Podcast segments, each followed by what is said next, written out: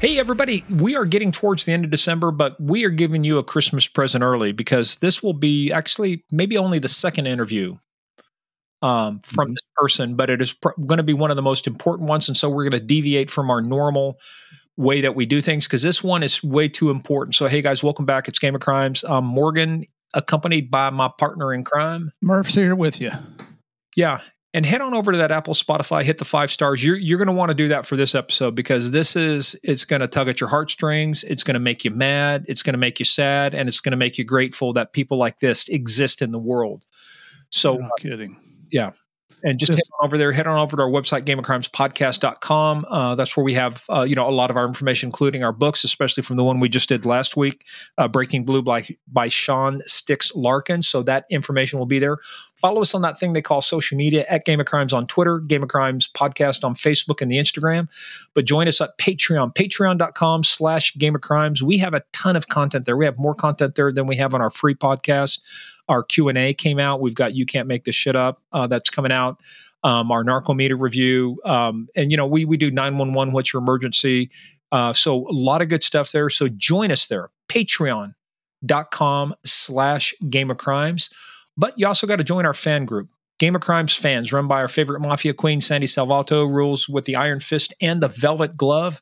Head on over there because there'll be special things posted. We we get involved in discussions. We have all sorts of things. But the one thing we don't have this week, and we're not going to do because this is not an episode where we're going to have this. this we we we have a couple apps, but this is this is a very serious uh, episode, Murph. So. Mm-hmm. Uh, let's kind of set this up because you and I both had the honor of meeting him and his partner. But even though there's five people involved in this, um, a lot of people are going to recognize the two people. So we met them down at the Southern California Gang Conference. We did, and and we're talking about uh, Mike Collazo and Rex Engelbert with the Nashville Metropolitan Police Department. And you're all familiar with the Covenant school shooting that happened a couple years ago there in Nashville. The uh, response by the Nashville police was quick, immediate, and aggressive, and it's successful. Um, we still had six victims, and that's why we're doing away with the, any hilarity on today's show. Uh, you you will hear us talking with Mike here, and a couple little funny things come up. But uh, what Morgan said, have some tissues ready because this did get a little bit emotional for Mike talking about it. This is, like Morgan said, this is the only second time that he's given an interview on this, and, and Nashville Police Department authorized it. Um, so we're not going behind anybody's backs. The only reason we didn't have Mike uh, Rex on here with him is because he was on his honeymoon. so Rex, if you hear this, congratulations, brother. Um, but we think it's narrow minded you didn't join your partner on the podcast, but we're going to let it slide this time. Yeah, I mean, you could have called in from the honeymoon suite or in, wherever yeah. you are, but uh, maybe next time. But uh, this is, you know, I grew up just south of Nashville, Murfreesboro, till I was going into high school, and, and oh my gosh, that we've seen so many shootings going on around the country, but we've seen we've seen excellent responses from agencies, law enforcement agencies, and we've seen very questionable responses so if you're wondering what the difference is, what you're getting ready to hear is the way it should be done. Uh, hats off to to uh, to Mike, to Rex, to the whole team that responded that day, to the envi- entire Nashville Police Department. You're going to hear how Mike doesn't take credit; he wants to give credit. I mean, he's he gives high praise to the the trainers with the uh, Nashville Police Academy. He gives high praise to the command staff and the chief there at Nashville. High praise to the residents of Davidson, uh, yeah, Davidson County, Tennessee, where Nashville is. It's a metropolitan government there. Um, just the response that he got. So rather than us telling you what he's talking about, why don't we get started on this one, Morgan? What do you say? Yeah, and actually, I've just one quick. Question it was actually March of this year, uh, March of 2023. So oh. we're it seems like it's so much farther back. No, because we, I mean, we've we've talked to these guys. Like I said, yeah, it does seem like that. And uh, but again, it's like it. What's amazing about it, it's normally you have to wait years to get a story like this out, but they were able to um, allow them to talk. And you're going to see there's a couple ground rules we have to set, which is cannot talk about the manifesto, and don't so people don't get wrapped around the axle. That's that's uh, uh, Nashville PD's Metro PD's rules that says, mm-hmm. hey, because they're still on the job, they're still active duty, so they can't. And plus that, it's involved in ongoing litigation. When it's released publicly, that's one thing, but but really, it's not relevant for the story of today because the story of today is about uh, a collection of officers who responded to the call you nobody ever wants to hear about. nobody wants to respond to, but you train for it. And uh, let me tell you what, you're going to be proud to know the, the training they did and what they did. Yeah, and, and um, as you've heard us do in the past, we, and you'll hear Mike okays this, we've dedicated today's episode to the six victims from this shooting uh, Evelyn, Haley, William, Cynthia, Catherine, and Mike. Um, so sorry f- for what happened to you. Three of you were nine years old. Uh, just if I keep talking about this, I'm gonna get emotional again. But yeah, uh, our our thoughts and prayers are with the families. Um, I, just wish I had words of encouragement for you. Yeah, well, let's uh, let's dispense with our regular thing too, because this is not something we want to make light of. So, hey guys, uh, everybody, uh, hang on. Here comes the interview with Michael Collazo, and then stay tuned afterwards for our debrief. We'll, we'll talk about a couple things there, but uh, let's get into it now.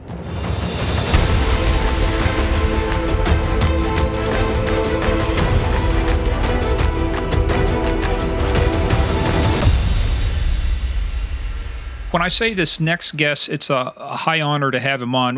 We, we, we're not kidding on this one. We truly mean that. We, we met him and his one of his partners um, when we were at the Southern California Gang Conference. And uh, Murph, I would say that uh, out of that, this was, I mean, this has been one of the episodes I've been looking forward to for a long time. Absolutely. And this is, uh, you're, you're all familiar with the Covenant School shooting in Nashville.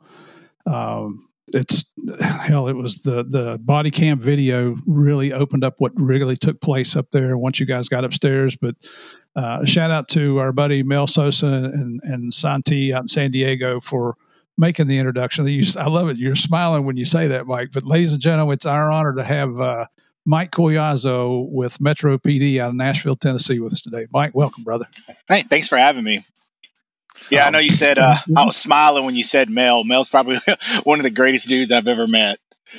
He is. He's fantastic. yeah. Uh, and that was fun too, being out there too, because getting to meet you guys. And well, first of all, we got to let everybody know. First of all, it's detective Murph, detective, like I was, detective. I was going to let it slide.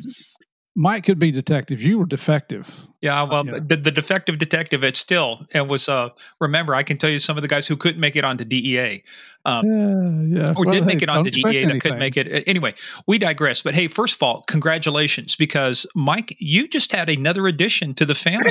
yeah, just yeah. a couple of days ago, had a little baby girl on the twenty seventh. Excellent. Well, congrats and so that was uh so when did your wife get pregnant then nine months earlier was about uh what i would say february-ish yeah so um, I you, think it's getting a little too personal here. Come on. Oh, no, no. What I'm saying is, no. The, what I'm saying is, there's a lot of stuff going on because that goes into the story because the, what we're going to talk about happened on March 27th, 2023. Um, and then your other partner that was involved, that actually one of the people that, that was involved in shooting, um, uh, Rex, he's actually took PTO or he's off because he just got married, right? Correct. So congratulations to Rex too, man. You guys are just you, you two got it going on out there. say life um life hits you when it hits you. And it, it goes. Well, yeah, and I, I, just want to say also that uh, at the beginning of this interview that uh, Nashville PD approved uh, Mike and Rex to be on. Of course, we're not going to call Rex on his honeymoon, so have a good fine time there, brother. But it was with the understanding that we would not discuss the manifesto or comments made by the shooter. And that bitch, we're not even going to mention her name, Mike. Just no. so you know, she deserves no recognition. This is all about you, Rex, and what you guys did and your story. So I appreciate uh, that. So for all our listeners out there, when you're wondering why we didn't ask about the manifesto, now you know. Well, and and look, rules are rules, and um, you folks don't have to like the rules, but look, Rex, uh, Mike, and the, and your other partners, uh, everybody else, there was five of you, I think, or six of you, five, five of you, five. Uh, uh, you know, look, they're still on the job, so we're not going to put anybody's mm-hmm. job in danger by trying. And we're not muckraking journalists either. This isn't about doing gotcha stuff. So we're going to follow the rules. But I will ask you though. I know you guys have been cleared, but is this your first podcast interview you've done? No. So I actually did one uh, a little while ago with uh, one of my good buddies, Zach. He uh, he runs Veteran with the Sign and he just started a podcast called After Action. Uh, so we went and spoke with him for a little while, and um, his is uh, pushed towards uh, mental health and ensuring that you know everyone's getting taken care of on the law enforcement side, along with uh, the any first responder at that, but also the military in general. He runs a great program and a great organization. And, and, towards the end of the interview today, we want to touch on wellness also and what yeah, Nashville, what Metro PD has set up. Yeah, because our our previous episode um, that just came out, actually, Michael Martinez. Uh, this dude, San Diego PD, in the first 18 months he was on the job, he was involved in three shootings. Ended up being in total involved in a total of four within two years, three of them fatal. And it, he, I mean, it, that's was his thing. He had a big issue with how to handle it, the drinking, and a lot of the stuff that went on it. So wellness is a huge issue. But as we do with everybody, Detective Michael Collazo, this thing of ours, thing of ours. How did you get started in this thing of ours? Because I know at one time, and I'm going to salute you too. My son-in-law was a Marine, formerly on active duty, so you ended up in the military before the police. So how did that journey happen for you? uh, it's kind of funny. Uh, it was kind. Of, I don't want to say it was a spur of the moment but it was just me. Did uh, it involve alcohol? no, it was just me and a bunch of friends in high school. Uh, we were close knit together, just a group of us. And as time kind of went on towards the end of graduation, we were we were kind of getting to that point where we are trying to figure out what we wanted, like how we wanted to start our lives. We didn't know what we wanted to do yet, but we knew we wanted to do what we could or go where we needed to go. And at that point, we all kind of just got together and was like, hey, let's go join the Marine Corps. Um, I had gotten, I had actually gotten a scholarship to go to college uh, through uh, the state with the lottery scholarship that they had at the time with my uh, GPA and along with my ACT score. So I was kind of torn at the moment with uh, my buddies who wanted to all go active duty or do this and that when uh, joining the Marine Corps. And I spoke with my family and we kind of decided at that point with me having the possibility of going to college, let's let's do the reserve route. So I know you said uh, you had a family member that was that had joined the Marine Corps active duty. I actually ultimately went into the Marine Corps and enlisted as a reservist, just so I could also go to college. Well, still, you served our country. By the way, uh, when you talk about your GPA and your ACT, my my guess is you were quite overqualified to be in the Marines. So why did you pick the Marines, man? I mean, I think we all know why because they're probably the. I'm not going to say probably. I mean, they are the best branch out there. Uh, well, well, they, they, they challenge you, and I wanted to challenge. Well, that no doubt about that, man. They challenge you. So, what year did you get out of high school then? I graduated 2009. So, you get out, and then um, so you get out of high school. So, do you go right to the reserves and go to basic before you get end up going to college? No. So, what I ended up doing was so after graduation, I had already been accepted to college. Um, I enlisted into the Marine Corps completed my or did the application, swore that I'd go, uh, went through the MEPS program. After MEPS, uh, immediately was sent to boot camp. Uh, did boot camp. After boot camp and graduation, uh, you know, you earn your title, you become a Marine. Um, everyone else went off to whatever trade school they were going for their MOS. Uh, in my circumstance, I returned home and started my first semester of college.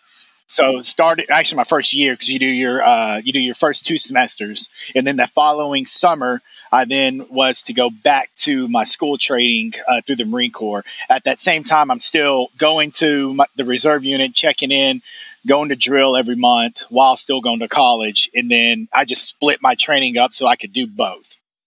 Did you grow up in Nashville? I did. And where'd you go to college at? So I I started off at uh, Motlow State and then transferred over to Mid, uh, Middle Tennessee State University. And after after all that, I uh, ended up what we'll get to later is joining the police department and going on my career there. Got it. I grew up in uh, down in Murfreesboro. That's what I heard. Yeah, so MTSU was MTSC. That's how long ago it was. Oh, it's it's uh, it's grown dramatically down here. Oh yeah, yeah. My sister and her family. Well, my sister passed away earlier this year, but they were still living in Murfreesboro. Okay, yeah, that's uh. Yeah. I mean, Murfreesboro's changed dramatically over 10, 15 years. Oh yeah, it was small town. They, uh, was, when we lived there, I twenty four wasn't even there. You had to come up. Uh, was it Murfreesboro Highway, Murfreesboro Pike, whatever they call that road. Was that by covered wagon, Murph? Did you take the hook up no, the we took our horses. And, uh, we used the horses back then. Horses? Okay, good. And bike, bicycles were pretty popular. It just took you a while to get there. Mm. Uh, I, I don't think I'd ride a bicycle down Mercer Pike right now. Oh, heck no, heck no. Hey, well, look, a couple things. So, one, what did you study in college? And number two, when you went for your uh, advanced training um, in the Army, we called it AIT. But um, what, so, what would you study in college? And then what did you go through? What was your advanced training for the Marines? What were you going to get a specialty and what was your MOS? Yeah. So, I kind of had an idea what I wanted to do uh, outside of the Marine Corps uh, after graduating from boot camp. Uh, wanted to kind of stay in that realm of things. So, kind of knew I would go into law enforcement. I just didn't know what agency or where at. So, I when I went to college, you know, the first couple years you have to you have to get your basics done, and then you can start going into your major. Uh, but I ultimately decided that I was going to go for my criminal justice degree, so that was already set in stone. Um, and then when I enlisted in the Marine Corps, uh, I I went in knowing that I was just going to go ahead and be in the infantry. I mean, it was the well, backbone. As, as, it, it, yeah, it, it's the backbone of the Marine Corps. So I was like, that, that's what we're going to go with. Hey, well, where you were at though, since you were going to college, did you consider joining uh, ROTC? Did they have that available at your college? I, I didn't. I kind of okay. wanted to write my own path and do my own thing. Okay. I was a little hard headed. No kidding. Okay. go figure. Uh, again, well, there you go. Then you are perfectly qualified to be a Marine, then. So I just have to ask you one question. When you play with your other kid, uh, do you tend to uh, dominate uh, the use of the crayons and stuff? Okay, first off, Ooh. first off, that's at dinner time. Um, no, no. I got, I gotta, I, oh man. All right, keep them coming. Keep them coming. you can you can give him the one finger salute anytime. I do multiple times. I heard I heard the army one. I'm I'm just trying to be nice right now. I've got a lot of friends that are in the army. I don't want to I don't want to be mean. Okay, well, we'll, we'll, we'll wait for the Army Navy game. We'll see what happens. There but, we go. There we go. All right. Hey, well, but so, um, but so, uh, did you complete then all four years? Uh, did you do it in four years then? No. So, you know, it's probably one of my biggest regrets is I ultimately stopped um, after about year three. I ended up getting the offer for uh, the police department, and I said, "Hey, let's just jump on it right now." Uh, I haven't gone back. Uh, again, it's one of those biggest, one of the biggest regrets I've had in my life. I had a couple of them, but not finishing up my degree is one of them. I'll go back one day, but family comes first right now. Um, you know, like we said earlier, just had another little girl, so that that's my priority. Maybe when they get a little bit older and time kind of levels out, I can I can go back and finish it. I'm close to it. I'll get there. Yeah. I'm stubborn. Actually, I, th- I, think you did finish college because I'm reading an article right now where uh, you and your buddies were. Uh, oh yeah, my professor, honorary professors of public safety by MTSU. I mean, I, I can. I'll, we'll see what happens. I'll, I'll, submit that to the department and see if they'll recognize that for a percentage increase. Good luck. Yeah, good luck. We'll I put it on my uh, signature on my email. Will that count? Absolutely. I put I put Doctor Michael Collazo. Doctor Collazo on there. You know, Doctor C.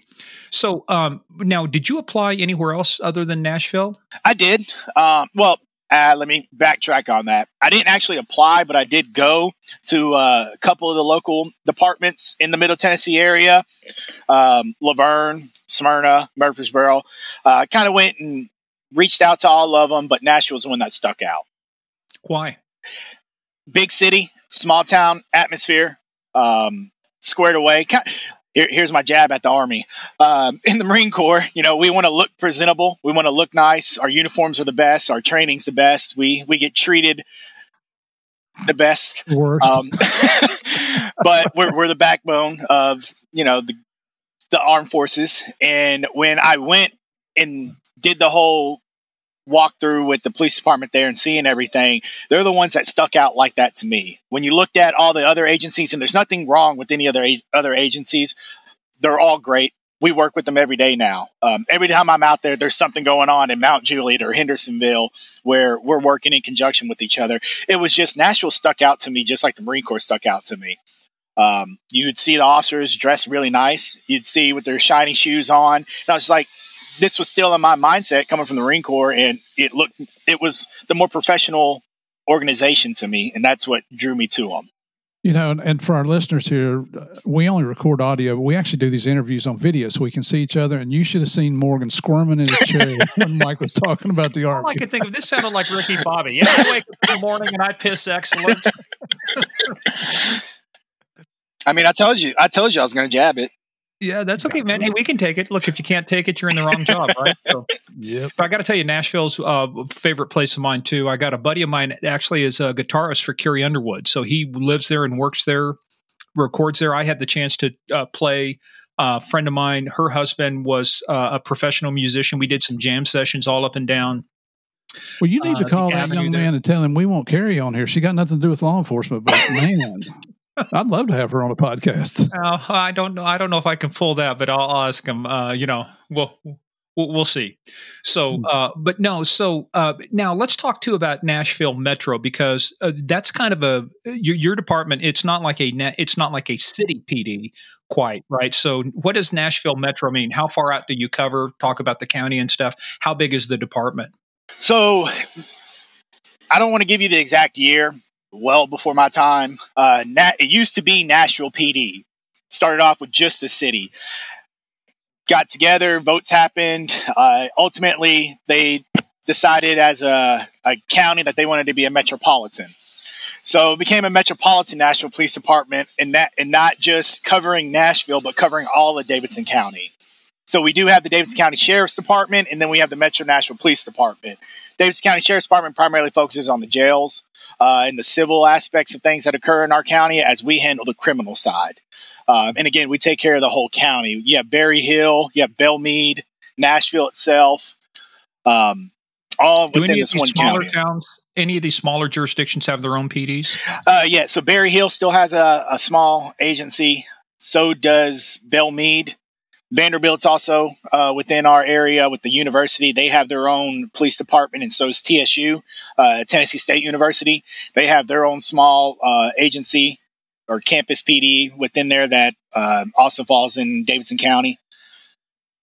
But with us, I mean, I think our department, with the size of our county and how many people have moved our city, we're we're understaffed on it. But I'll tell you, we're we're, we're sitting at probably around anywhere between twelve hundred to fifteen hundred officers.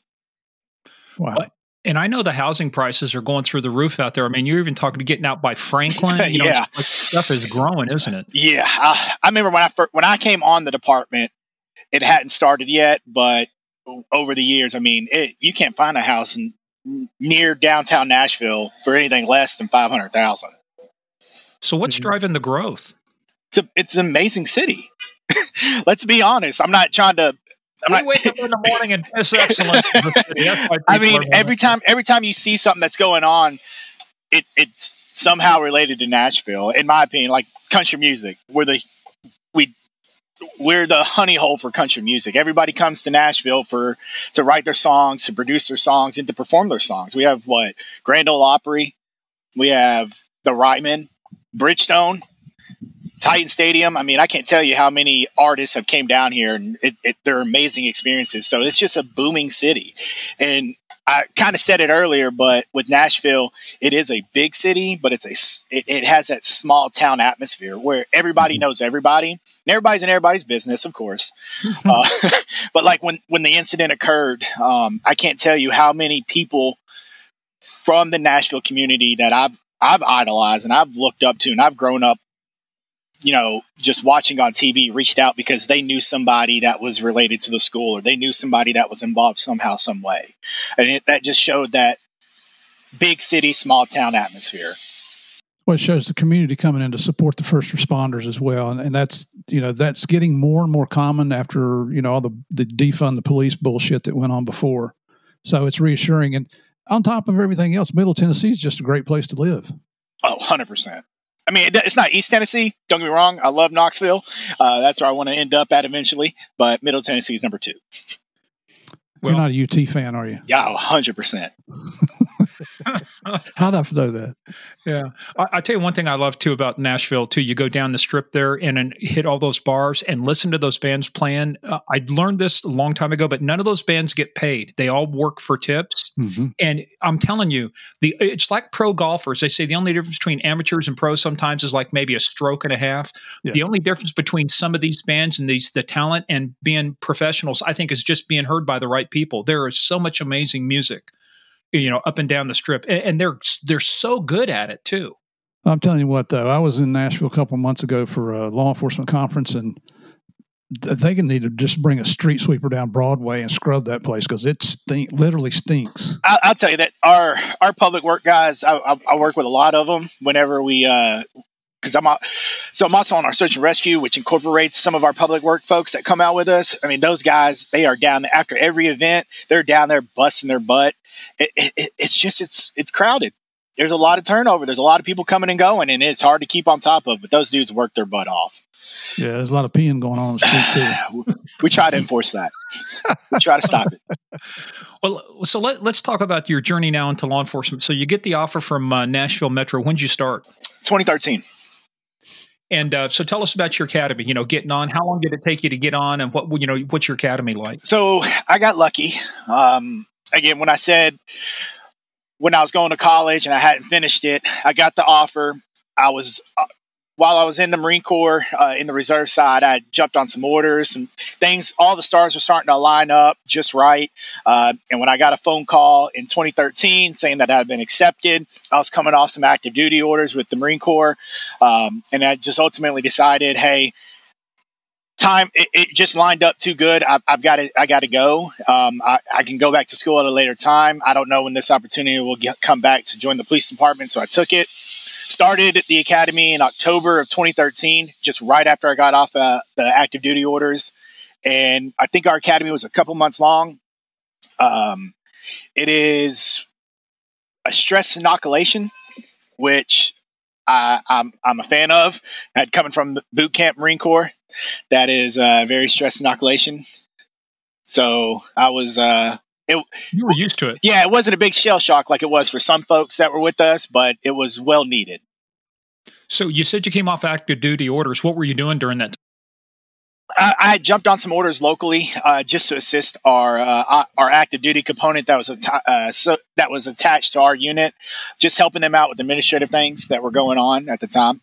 It was just for a couple months. Were some of them deployed? Uh, no, no, I did not deploy. Yeah, but I mean, but the other elements you said of the active duty unit, did you have uh, some folks out of the unit uh, downrange or overseas? Not, not at that time. No, this was just just uh, could have been from any reasons, um, but it was just to fill some vacancies that they had uh, at that moment in time, just to help out the needs. You know, it's a friend of ours that's been on the show here before, Kevin Black's police officer, thirty year veteran police officer in North Carolina real stud. We had him here on the show. Uh, I used to work with him when I was stationed in North Carolina with DEA, and he just retired after 30 years service. And and he put out hell, he put out his own manifesto today on Facebook. I read through it; looked like War and Peace. But um, he says in there he's he's thanking all the people that you know worked with him during his career and and, and all that. And, and he said, for those of you that I hurt your feelings, grow a pair or go get another job. You gotta love the guy.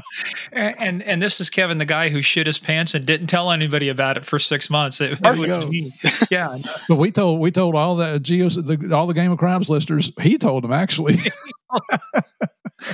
oh, well, we'll have to tell you that story uh, too again. I was gonna say that. yeah, we got to figure that one out. Uh, well, they came from an arrest. He crapped his pants and he didn't know what to do, so he so he hid the pants, uh, or he hid something anyway. But people come in, God, this smells, and he blamed it on the prisoner. And okay. only did he fess up, you know, six months later. I think it was me. He really, he did. He he, he, just finally told everybody, or yeah. or it came yeah, out on his podcast. Eventually, eventually, he fessed. Yeah, and for our listeners, it's episode. he finally told the truth on it. Which episode was it again, Murph? Episode eighty-six. If you want to go back and listen to Kevin Black, it's hilarious. Kevin's got a great story. He was adopted, and his adoptive parents didn't want to give him up, but they had to, and uh, they were only a county over. So it's a great story. But anyway, let's talk about you because that's why we have you on here. So um, you go through the academy. So how does that work when you get out? I mean, you're obviously you're going through training. You got your FTOs phase, so you're training. So um, wh- wh- what part of the city are you in? Are you guys rotating through the whole, you know, the metro area? Yeah. So I, our academy being a couple months long, uh, stress inoculation our academy is also different than the state academy. So Metro being Metro uh, and a huge agency, we have our own police academy uh, internally. Everywhere, everywhere else in the state uh, tends to send folks to the state academy. The state academy, you stay the night. It's kind of just like any military uh, boot camp where you stay the night. You can go home on the weekends though with them, and then you come back on that following Monday. For us, we went home every night. Um, that was its own stress factor, I can tell you, because you go home and you just think about it like, is this worth it? You know, I got homework I got to do. I got to get my uniform ready. You know, I got home at seven, eight o'clock at night. I got to turn around and wake up, be back at five, six in the morning. 24.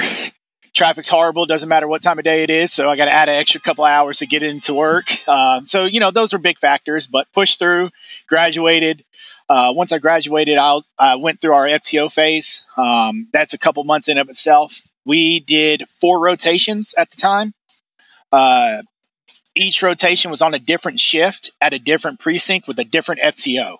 So you got a hodgepodge of training and experience through your FTOs brought out to you for you to just to pick little pieces from and develop yourself or develop what type of officer you want to be or what you're going to uh, come out to be eventually. Um, so I started off my very first rotation in our West precinct, which covered most of West Nashville, uh, Charlotte Pike, White Bridge, and that was on day shift, uh, which is a different breed in of its own of itself. My second rotation, I was moved out to our East precinct, which covered East Nashville. You know, Five Points, uh, Gallatin Road, uh, Douglas, South Douglas, Main Street. Um, did that one on our afternoon shift. Which, when I say day shift and afternoon shift, day shift at that time was like six thirty in the morning to two thirty in the afternoon. Afternoon shift was two thirty to eleven, and then uh, after that rotation, I moved to our C detail, our night shift uh, downtown in our central precinct, which covers Broadway, Demonbreun, um, the city life or the party life down there. Did that one on midnight, and midnight was eleven o'clock at night to about six thirty in the morning. So you had constant rotation on those three shifts. Um, after that shift, or after that rotation with that FTO, I was moved out to our Hermitage precinct, which covers our Hermitage area in Nashville. Um, that's more kind of like on the southern side, near where like the airport is, but that was also on our day shift. So I started on our day shift, went to afternoons, afternoons to midnights, midnights back to day shift where I got cut loose. Um, around the time that I got cut loose from our FTO program and was out on my own as a brand new officer, we opened up our eighth precinct, being the Midtown Hills precinct. Just like anything else, um, the needs of the department. So I thought I was going to be a taken care of, brand new officer had just been cut loose on my own, working day shift, nice, nice precinct. Had had the golden ticket at the moment until I got that phone call and saying, "Hey, the police department needs you at Midtown, needs you on the uh, afternoon shift, so that's where you're going when the precinct opens. See you, bye." Bend over. It, now, were you were you married at the time? I was. Yes. Okay. Any kids at that point? Uh, no, sir. No. So, uh, yeah, well, me and my wife, we got together. Oh wow, it's been a while. It's been a long. Now that you got me doing some math on this, for Marines. I get that. I'll help you out. I got you. My hands. I, I, I graduated school. No, um, so me and my wife got together what 2010.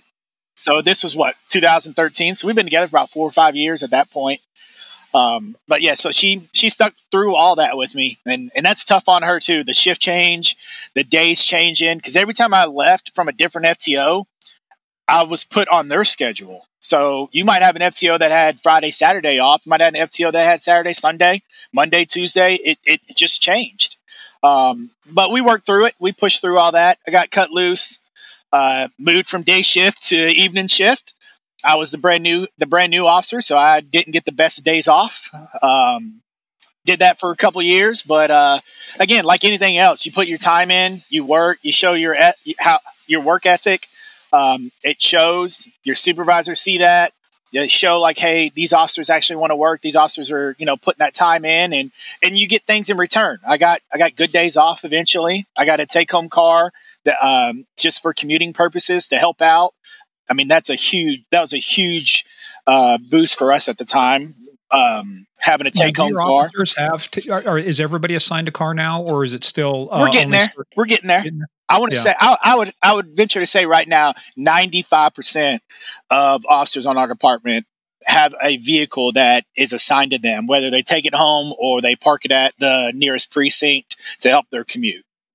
Yeah, I'll tell you what that that makes a huge difference too because uh, the metro area. I mean, that's uh, like you say between traffic and stuff. If you've got to go from one side to the other, I mean, no such thing as a short drive. You know, during rush hour, right? Oh no, not at all. So let let's talk about um, going through this now. So now, when you have when you were on shifts, do you bid for shifts, or how do how do those things get assigned seniority? Seniority, seniority. Yep. So that, again, when I got cut loose, it was, hey, no, this is what the department needs because we were just opening up a brand new precinct. We were expanding, and and we're about to expand again. We're about to get a ninth precinct, uh, just because of how huge Nashville's becoming. We need another precinct uh, with more officers to help take care of the community.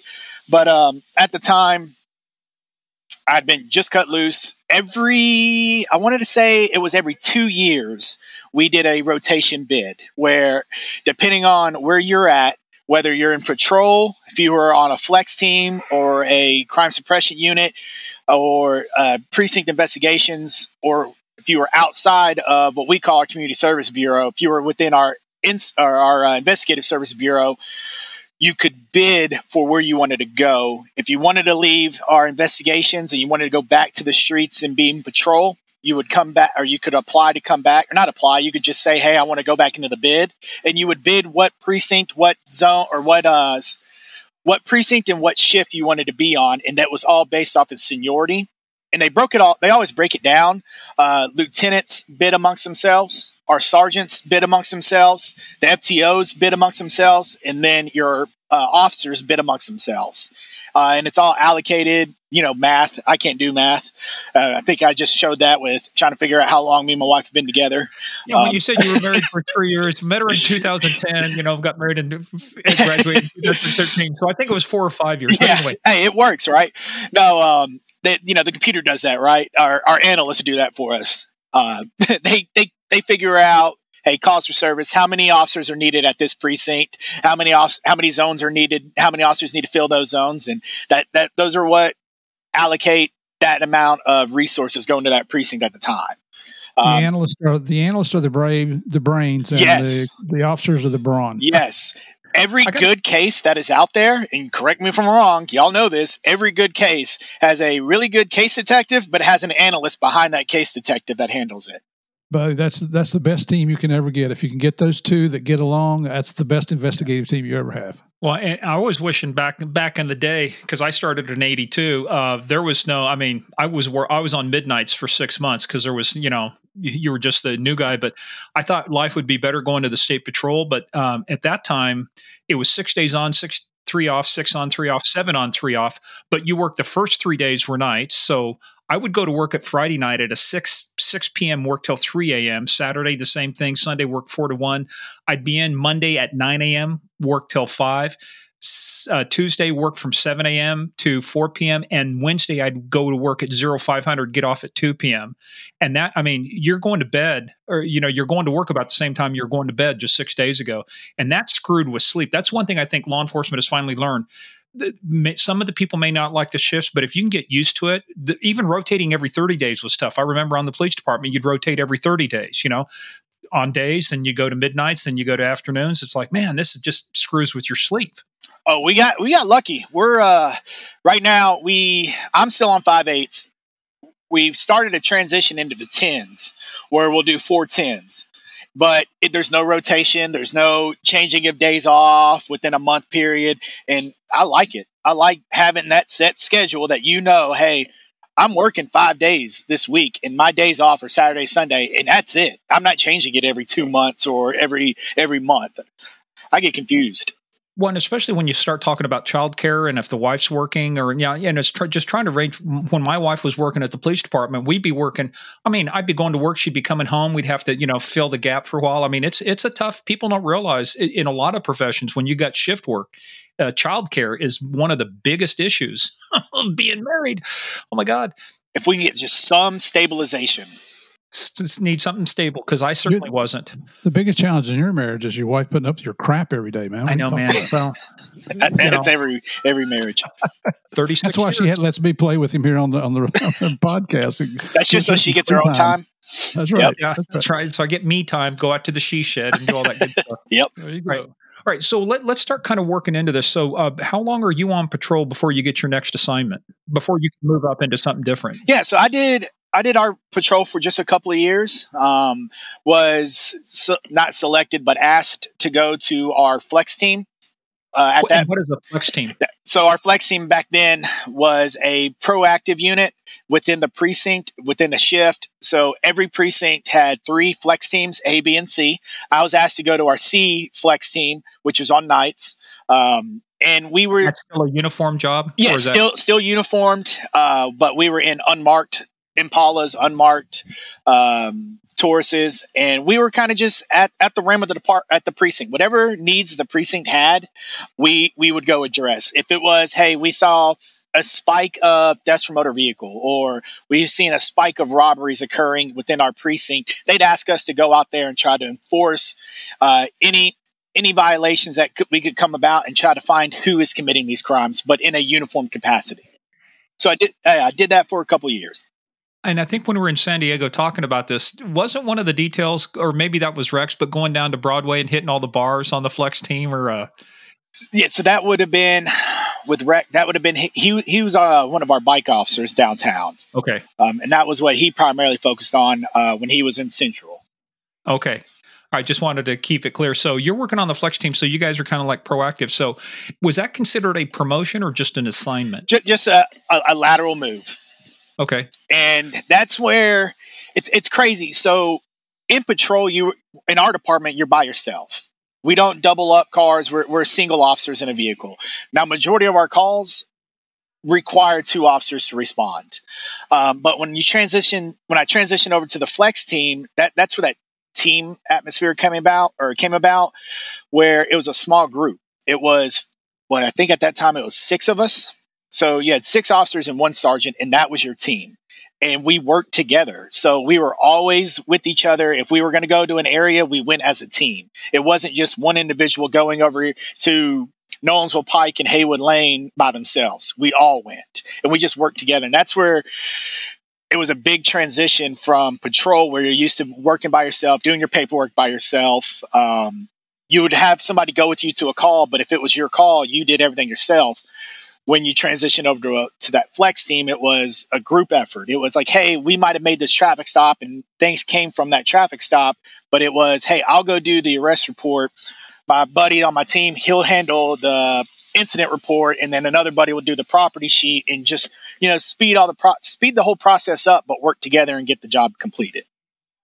Sweet. Yeah. Now, how'd you target things? So when you went out, was it just uh, proactive? You just find something, just start like traffic stops, suspicious people, or did were you given like, hey, this week we're going to focus on because we got a crack problem, or we got a dope problem, or a street problem? I mean, how how did you guys work those assignments? A little bit of both. Um, the intelligence based policing mindset was being implemented and coming to light with us at the time, so it wasn't just cast a net and see what we caught. It was, hey, we know these are issues. We know certain individuals are causing issues. Address those issues. Well, that, that was good. At least it gives you a direction, right? So at least you you know you're not just out there driving around going, "What do we do next?" Right now, you've got a good thing. So, so um, when did the bug for detective uh, was that a natural thing for you, or how did that come about? Transition from flex to that. so with those targeted, um, I, I don't want to say targeted, but with those directed. yeah, it, directed policing through the intelligence gathering. Um, you know how, what comes from that? You're catching somebody with narcotics on them you're learning how to write search warrants. You're learning how to do seizures. You're learning how to actually take a take a proactive event or arrest and build that into a case. So i kind of got my feet wet with that and learning things through trial and error. Had, had a bunch of cases get dismissed because i made mistakes but i learned from them um, and that was seen um, the the drive to learn all that was kind of seen and picked up to where I was then asked to go to our CSU team, which was our crime suppression unit at Midtown, uh, which in layman's terms was a plainclothes street level narcotics unit at the precinct level. Uh, so that was like my first step into becoming a detective. Still a transition or a lateral move, not a promotion. Um, what kind of shifts did you work? So I went from at that point, you know, working on Flex on midnights. I then got transferred over to CSU, and that was more of an afternoonish. Uh, we usually started around 10 o'clock, give or take, and was off by around six or seven, depending on uh, if somebody had to do, uh, if somebody's case made us stay late or anything like that. And that's when, that's when the shift changing, you know, on a day to day basis kind of came into play where I had to be a little bit more flexible with it. But it, that, that was a fun time. So, um, because what we want to do is save some time to talk about obviously getting to March 27th, 2023. So when did you, when, uh, how long did it take before you became a real full fledged, you know, shield carrying detective? Let's say 2013 to 20, 2018. So about four and a half, five years. I was going to help you with math. You were struggling there for a minute. hey, I, I, I, I just don't want to. Yeah, I don't want to misquote it. All right, so but that's that's is is that a pretty fast track for uh, Metro? It, it's it's average. Okay, it's average. So, what was your first assignment? What unit did you go into as a detective? Same thing, narcotics. Yes, uh, street level narcotics. That's kind of been my role. What kind of what kind of problems, what kind of issues are you dealing with there in uh, Nashville Metro these days? What, what's the what's the scourge? I'll tell you. So, as time progressed with the department, I'm now a part of our uh, special investigations division uh, with our neighborhood safety unit, and now we we primarily focus on overdoses, whether it be retroactive or proactive. And I think uh, that goes to say we're having the same issues that I want that every city uh, United States is having with just opiate overdoses out just skyrocketing. Um, I remember when I came on the department, it wasn't heroin wasn't a big thing. It was there, but it's not like it is now. Heroin and fentanyl are just all over the place, um, and that that's our major issue right now.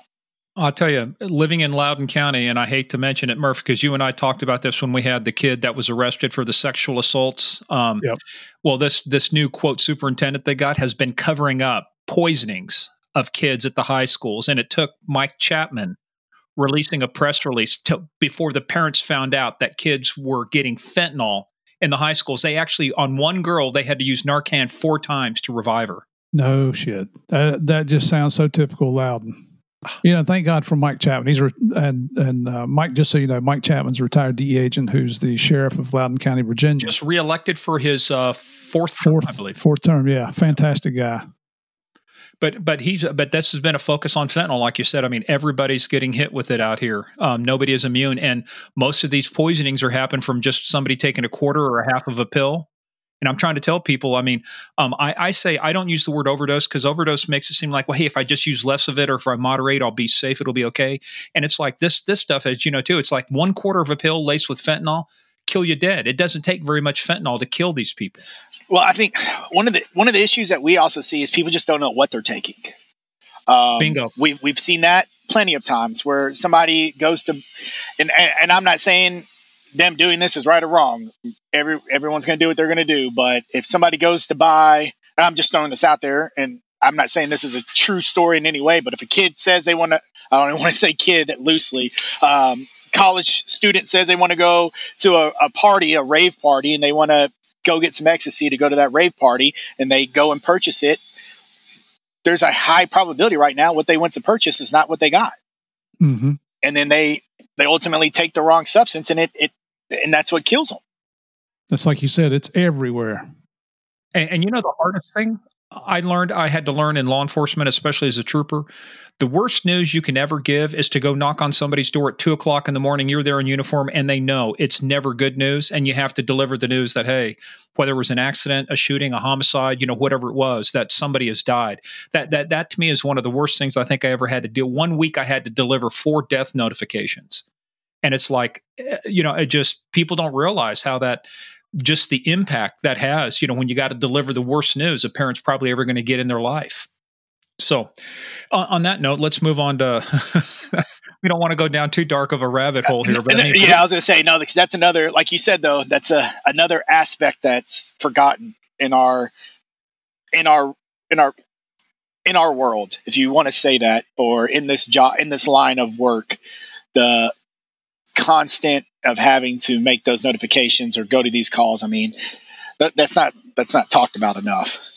Right. And it's a mental health issue. I yeah. mean, there's a reason why suicide kills more cops than line of duty deaths does. By far and away, orders of magnitude, at least three or four times more people commit suicide than die from uh, line of duty uh, each year. And I don't think, to your point, I don't think we talk about it enough. But that's a perfect setup for what we want to talk about here because this gets into now um, let let's start setting the stage for uh, March 27th, 2023. And it's not that it has not been that long. It's only been eight months Um, but let, us talk about your day, right? So where were you working? What were you doing? Let's kind of start setting the stage for that day. So I was I was still at Midtown. Uh, was still working uh, at the precinct level. Had just started our shift. Uh, that was when when I say just start our shift, we were at the office. Um, it was me, Sergeant Mathis, who was my supervisor for our team at the time, um, Detective Cagle, Detective Plesey, uh, Detective Stratton and uh, Detective Wagner. We were all in our office. Just we had just started our shift. Um, what time did what time do you guys start? So again, it was kind of that flexible. We were on paper working at ten o'clock to six thirty at night, but it was nothing if we came in at eight a.m. because somebody had something going on, or we came in a little bit later to uh, rotate or to push our shift back because we had something later that night. But I want to say around on, on that day, I think we all kind of trickled in the office around 9.30 ish. Uh, but our shift was slotted to start at 10 that day. Uh, and that's kind of around the time when all this kicked off. But we, we were all in the office. I want to say, you know, one or two had had some uh, administrative stuff they had to take care of, like getting things ready for court. I know Detective Wagner, um, who plays a big role in what happened that day. Um, he had he was going through a pilot program with our our department with these uh, license plate readers, and he had the equipment on his car, and it, it was malfunctioning. It, some issues, technical issues were going on. So he ultimately had was planning on going down to the garage to get it worked on when all that happened. Um, but yeah, we were we were just in the office. I mean, I think I was typing up an email. We had done a proffer uh, a couple days prior, and Detective Stratton, being new to our team, I was trying to help help him learn some things. Uh, had asked Sergeant Mathis if I could send the notes from the proffer to him uh, to try to work on, and was typing all that up, and the call went out on the radio. So, tell us about that. So, um, with where you're at, and you said that was Midtown, right? Yes.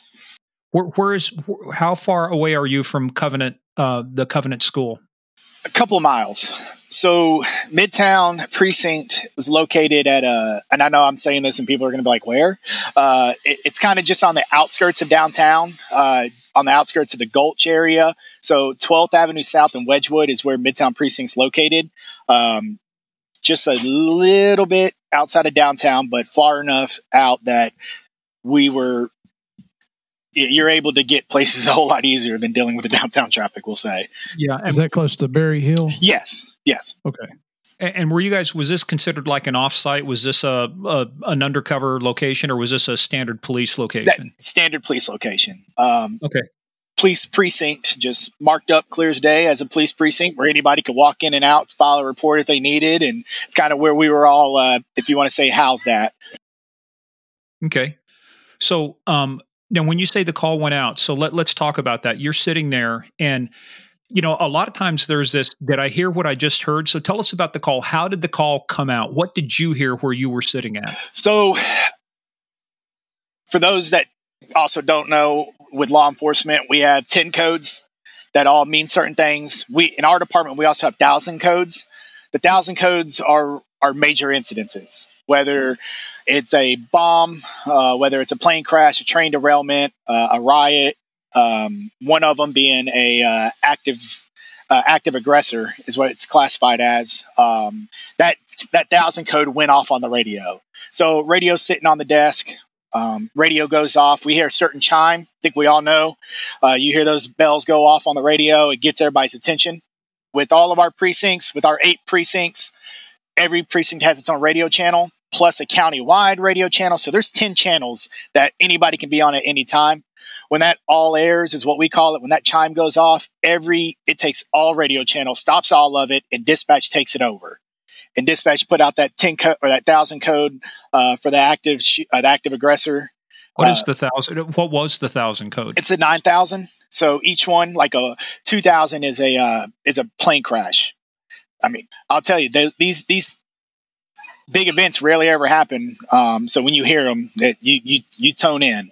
Um, but when when that thousand code went out, it was uh, we heard it go. Not they they put the nine thousand out. They put the address out. They gave the title of the school, and that it was in Midtown. So, I mean, like every other officer, every other detective, every person within our agency that was on that radio that day and that was working that day when they heard that go out and they heard the call text that was coming in we just took off running we we ran ran to our cars jumped in our cars and took off so those is all you yeah. gear in the car or do you have to grab some stuff with you on the way out so i i primarily uh, along with all the other detectives that were uh, with us that day uh, we keep it all in the vehicle uh, usually, I'll bring my radio in just so we can monitor the radio while we're in the office doing some administrative stuff, and uh, that's kind of what happened that day.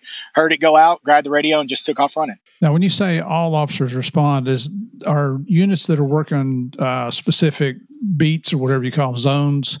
Do they have to maintain certain presence in those zones, or does like the whole city converge? I, will tell you on that day, um, there, there's there's no I don't want to say there's no rules, but it's everyone's going.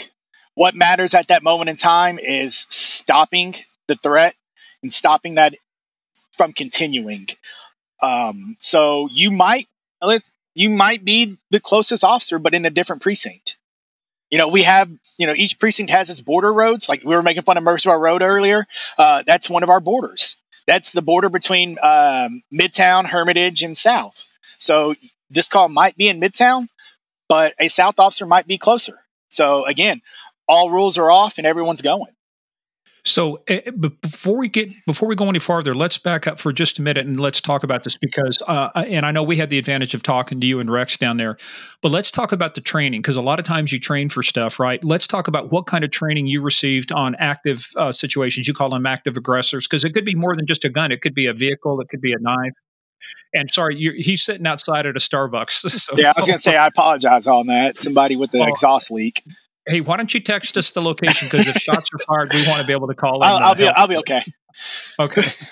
so, let, but let's talk about the training uh, you received prior to that, because I know we we know after Columbine, they started rethinking their you know uh, they started rethinking their strategies about going in right it's no longer like hey we're going to wait and try to get people together it's like you go to war with what you have. So tell tell us about the training you received. So you remember that comment i made at the beginning of this about how metro just kind of stuck out to me? This was one of those that stuck out the training. Um, metro Nashville police department emphasizes training as as as best they can. I mean, they hold in-house training as much as they can, um, and they they they allow us to go wherever, as long as it's a reputable company uh, to train, whether it's free or it, or we had to pay. There's allotted allowances for officers to go to training, but um, it was. Oh, I want to say the first time I got introduced to anything related to an active aggressor would have been around 2013, 2014. Our uh, SWAT guys um, started the program within our department, uh, seeing the need for it, like off of the uh, incidents that's happened in the past, saw the need that this needs to be taught, and they took it upon themselves to go to the department and say, "Hey, here's what we need to start implementing." And those guys did a phenomenal job teaching to the entire department. You're talking 30, 40 guys and girls having to come and teach up close to up to 1,500 officers as quickly as possible and sorry, another car drove by. Um, trying to teach 1,500 officers bare bones, if anything, how to address the situation if it came about. I mean, they, they laid that foundation. And I'll tell you, when after the incident, I mean, I, I called each one of them and spoke with them and just thanked them. I couldn't thank them enough for them laying that foundation towards us. Um, some of it's tactics, right? But some of it's mental too, right? So yes. what, what's the difference? What, what kind of what's the preparation for both for the tactics and as well as the mental part? I mean, that's tough. I'll tell you, they they they brought up the mental side of it too when they taught us the tactical things. And they told us like, hey, you know, you have to do a self evaluation. You have to you have to be able to look at yourself in the mirror and say, can I one physically and mentally handle this? And you know that was stress to us and i mean when they talked about it that that hit home uh, with me and I, I, I just felt like because of them laying that foundation that's what helped out well the reason i bring that up and this is going to factor in later because uh, at this point um, you're a father uh, you've got one on the way um, you've already got one child right and now you're going to a school shooting and one of the things you got to prepare for right you have to know in your mind is that you may encounter uh, if it's an active aggressor and shots are being fired, you're going to encounter potentially bodies. Yeah, that was tough. That was tough. Um, that that had its uh, that, that that had its um, I mean, it, I, I can tell. I, I, I was as prepared as I could have been. Our department did a great job with that, prepping for situations like this, being proactive on the mental health aspect. But as much as you can prep somebody, you're never going to be fully prepared. It was tough, but the the community, the family, the leadership, all of it is what's helped push through all that. Yeah. Well, so let's let's go back then and start uh, start from that. Let's start the clock again and talk about you're you're running to your car. Because the one thing I wanted to ask you about is we get a lot of this incident captured on body cams, and normally you don't think detectives are walking around with body cams stuffed on their shirt, right? So is this something that um, department policy you had on your vest because it looks like you threw on a vest too right yeah so our the way our policy is as a plainclothes um, i don't want to say undercover i want to say more of a covert um, we were authorized to not wear a body cam if we're doing anything in a covert or undercover capacity when our vest goes on our body cam goes on is basically the easy way to say that I was going to say, I read also that you were a uh, SWAT paramedic. Is that right? So I am one of our department medics. I went through the fire department, Nashville Fire Department, um, myself, and I want to say probably about 10 other uh, officers, detectives have gone through it where we have now received our uh, EMT license and we're on the, we're, we're allowed to be EMTs on the department. You know, we do our our helo stuff. We do the boat operations. We do all of it as as the department medic. So, um, so let's talk about that now. You're hopping into the car. What just just start, you know, take the story from there. So you're running out, you're hopping into the car. Obviously, shit hits the fan, you know, and everybody's responding. Uh, just take it from there. So ran to the car. Every everybody else in the office is running. Jump in, and I mean, it's just get there as quick as you can.